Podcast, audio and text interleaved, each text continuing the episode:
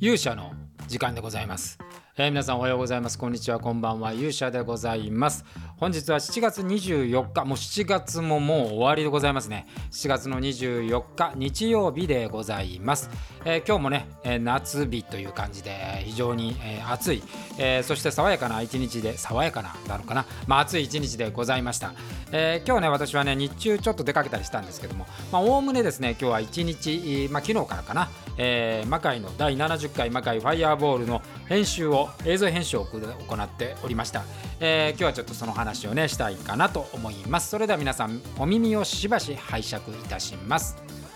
ということで、えー、第70回魔界ファイヤーボール、まあ、大雨の中ね中野で行われましたけれども、えー、これのですね編集が本日ですね、えー、終わりました。まあ、2日間ね時間かかったんですけども、ね、編集はね私ね、まあ、比較的あのーあまりストレスかからないっていうかね、えー、比較的楽に作業ができる。まあ、台本書いたりするよりはもうはるかに楽ですね。まあ、ただ今回はですね、えー、ちょっとある手直しをしなければならなかったので、まあ、それがね、今までに経験のないことだったんで、えー、めちゃくちゃ大変だったんですけれども、まあ、それもまあ、まあ、まあ、今自分、私の持っている拙いスキルでやれることはまあ全部やれまして、えー、まああまあこれで勘弁してくれっていう感じにはなったんですけれども、えー、一応完成を見ました。でこの完成版はですね、えー、今回ちょっと配信しようかなというふうに思って、えー、おります、まあ、ちょっとね有料にはなるんですけれども、えー、有料で、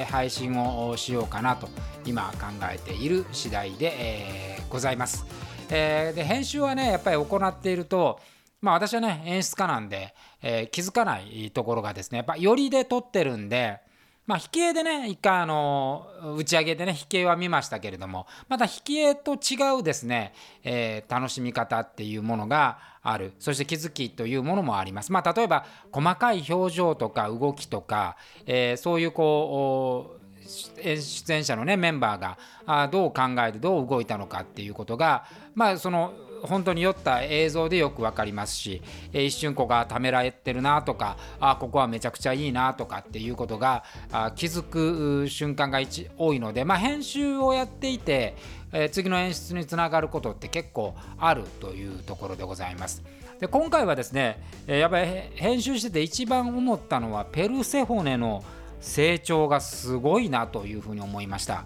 えー、まああの全体でね見てる時ももちろん良かったんですけれどもよりのねカメラで気づいたことは表情がむちゃくちゃ良くなったなと。できちんと殺気がありますしね、えー、その一個一個の表情に余裕が出てきて、えー、風格みたいなものが出てきました。まあねあのベルセオの演じる月城ひまり君はね、まあ、身長も高いですしあの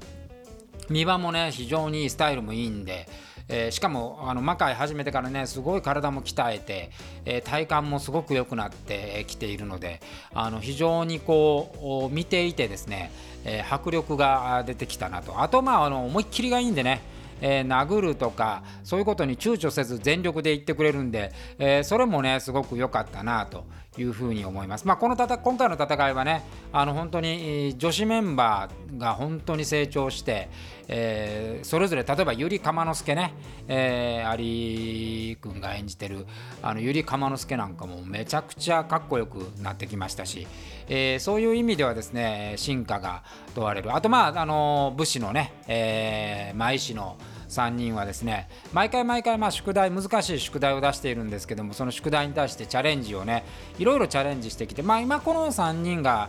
いろんなこと考えてやるっていうのがね見てて楽しいなというふうに思いました。で、えー、今回はですねまああの今までも魔界ってある意味こう360度動画みたいなところがあって、えー、全てのですね、えー、キャラクターがもうのべつ幕なく戦うという形で、えー、ございます特にこの復活してからねそのパターン今までも集団戦ってあったんですけどもあの集団戦の中でですね、えー、全部が同じ分量で戦うっていうのは実はあまりなかったんですね。まあ、お芝居の常識で言うと、えー、まあそのなんですかねえー、メインの戦いがあってこう戦いが変わる時は出はけをねこうしながらあフォーカスするみたいな手法がまあありきたりなんですけどね僕はこれはめちゃくちゃあのなんていうかねあの平面の舞台の中で出はけっていうのがこう左右じゃないですか舞台ってね。原則左右。魔界会場使いますけどとはいえ左右なんですよ。で左右の出はけってやっぱりね没入感ももう著しく、えー、損なうっていうことがあってね基本やりたくないんですよね、えー、あの横っていうのは平面なんで立体感がもう全然演出できないと魔界はまあ最初その舞台的にはですね360度、まあ、まさにリングだったんでねその出はけって結構いろいろできたんですけども、まあ、ホールの一番の弱点はですね、えー、左右しかないっていうところとでございます。まあ、魔界はまあその客席使うっていうのはやっぱりストローク長いんでねそんなにたくさんは使えなくのとやっぱりその客席でね戦うみたいなことはまあ今できないんで、え、そういう意味ではどうしてもその左右になるでそれよりもこう360度で全キャラクターが、え、全戦いが同じ平行線で進むという、え、そういうことやり方をですね今私は研究をしているわけでございます。ところがですねこれねあの舞台だと、まあ、お客さんがね自由にこう視点を変えれるっていう側面があるんですけども映像になるとですねまあ、この視点をですね編集でこう切り取るという作業になるわけです。だから要はその見てほしいものをねディレクターの感覚でこう入れ替えができるっていう。これがちょっとでやっぱ面白いなと思って切り取り方で全く作品のイメージが変わるということなんですよね。だから映像作品になった時あの普通の舞台って、えー、なんていうの切り取り方はあったとしてもやっぱりそのなんなんですかね一応そのフォーカスが大体こう喋ってる人にフォーカスが当たるように舞台も作っているのでこういう360度的な作り方はしないわけですよ。だからあの舞台を映像にするとあんまり面白くないっていうのはあ視界のこういわなんていうかねえー、見たいものが見れてるんだけども舞台ほどの臨場感もないし映像ほどの新しい発見もないっていうことになるんですけど魔界の場合はやっぱり切り取り方で全く変わるんで映像作品としては全く違う感覚。だからファイアボールはね中野でやったんですけど前もちょっとお話ししましたけど中野ってやっぱりねホールとしてはこう魔界なんかをねやるホールとしてはねあんま向いてないんですよね。やっぱこう空間がすごく切り取られて、まあ、亀有のようなこう包括感っていうのがね空間にないのでどうしても舞台の上のところだけしか切り取れないっていうところがあるんですけども一方ですね、え地明かりが明るいっていうプラスが中野にはあってですね映像になるとですね結構あの効果が出るんですよね。天国の階段も無観客でやりましたけど映像で見るとすごいいい、えー、ショーだったんですけど今回もですね映像で見てみるとですねこの地明かりがまあ明るいまあ明るいっていうのはまあ本来はですね、えー、没入感を損なうんですけどもこれが映像上はすごく良くなったなと。というふうに思います。本当はね、あの5カメぐらいでね、撮りたいんですよ。で5カメあればですね、切り取る、そのいわゆる切り切り取る空間のチョイスが増えるんで、えー、そういう意味では、あもっと面白い作品になろうかなと思うんですけれどもまあねあの無限に予算が使えるわけではないので、まあ、我々の場合今回は、えー、メインのカメラが1つこれが寄り引きで撮っていてその後ろにま完全に固定の、えー、いわゆるこう舞台全体を俯瞰するカメラ。で前にですねこうおかずって言って、えー、いろんなその寄りのシーンを撮るっていうもののカメラ。だから3カメですね。これに一番前にですね私が導入したライカのレンズがついてる360度カメラインスタ360を置いてですね、まあ、これで切り取ればいいかなと思ったんですけどインスタ360の映像はあまり良くなかったですね。えー、あまり意味がなかったかな、まあ、もうちょっと研究すればねあるのかもしれないですけどもあの見ている限りですねやっぱ暗いんで、えー、なかなかま1インチといってもですね普通のフルサイズの、まあ、映像用のカメラのやっぱりその暗証性能はまあ望むべくもないので、えー、あまりこう、まあ、ほとんど全く使わなかったんですけど、えー、使えなかったなというところがあってじゃあやっぱカメラカメラカメラがいろいろあっていろんなディレクターがいろんな自分の感覚で切り取るとこれはこれであの面白い作作品になるんじゃないかなというふうに感じておりました、まあ、今回はね私が、まあ、演出家でもあるので、えー、自分がこうお客さんにね見せたいと思うものをですね、まあ、視聴者に見せたいというものを切り取りました、まあ、もちろんそのえー、とカメラに制限があるのでですね欲しい映像がなかったり、まあ、ここがあったらいいのになっていうのがなくてですねそこは使えなかったりとかいろいろこうあのいたし返しの部分はあったんですけれども、まあ、いざいざまあ編集してみるとまあ、中野は映像にするにはね、えー、亀有よりもこう地明かりが明るくていいなというふうに思いました。で今回魔界の新しいその可能性を見出せたなというのは、まあ、やっぱりアクションの部分ね。えーと、全部を一気にやるので、まあ、結構演者の数が多かった分だけ大変でしたし、えーまあ、これその、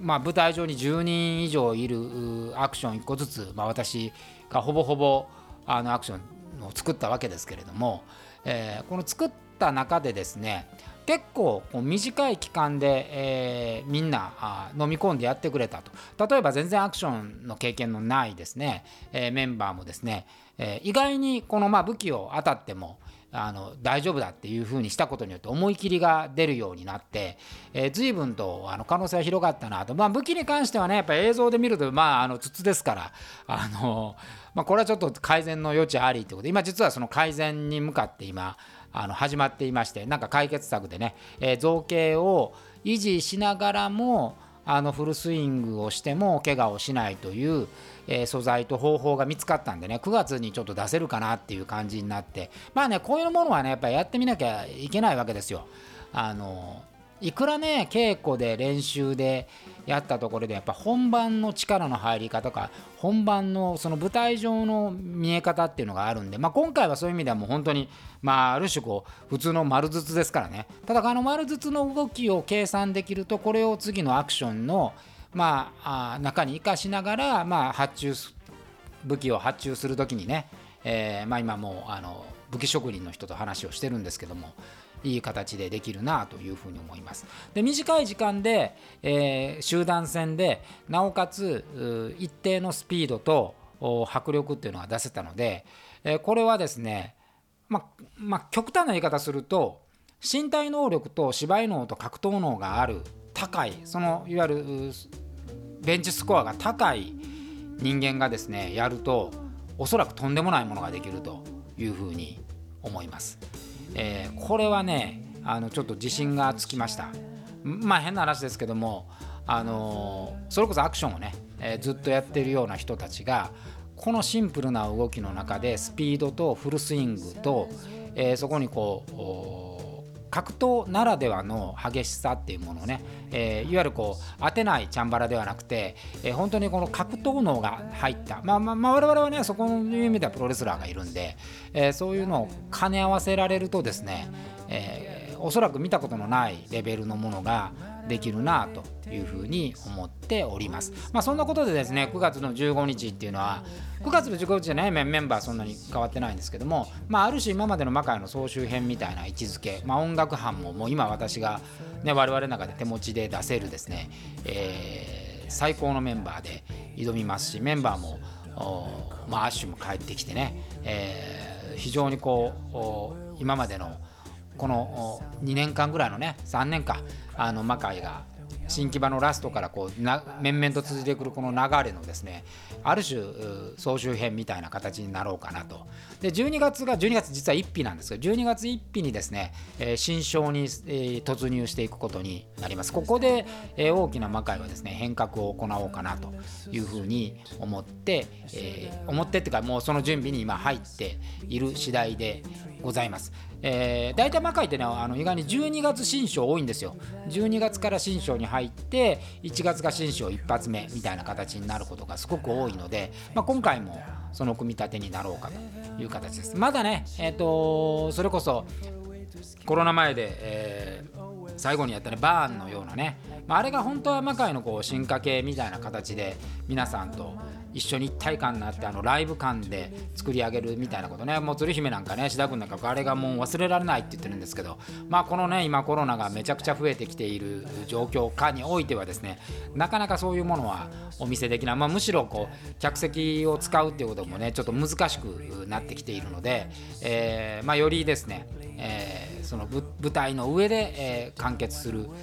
エネルギーあるものをですね、えぶち込みたいと。いうふうに考えております。ということでね、えーとまあ、今日これで今からこれからあのざっとその編集上がりのものをチェックしてですね、えー、配信の時期をね決めて発表したいなというふうに思いますんで、えー、そんなにねあのまあ何ですかね、えー、高額な形で本当あの皆さん手頃に見ていただける金額に設定、えー、しますのでね、えー、ぜひ見ていただければと思います。ということで本日の勇者の時間はこの辺りでまた次回お会いしましょう。さようなら。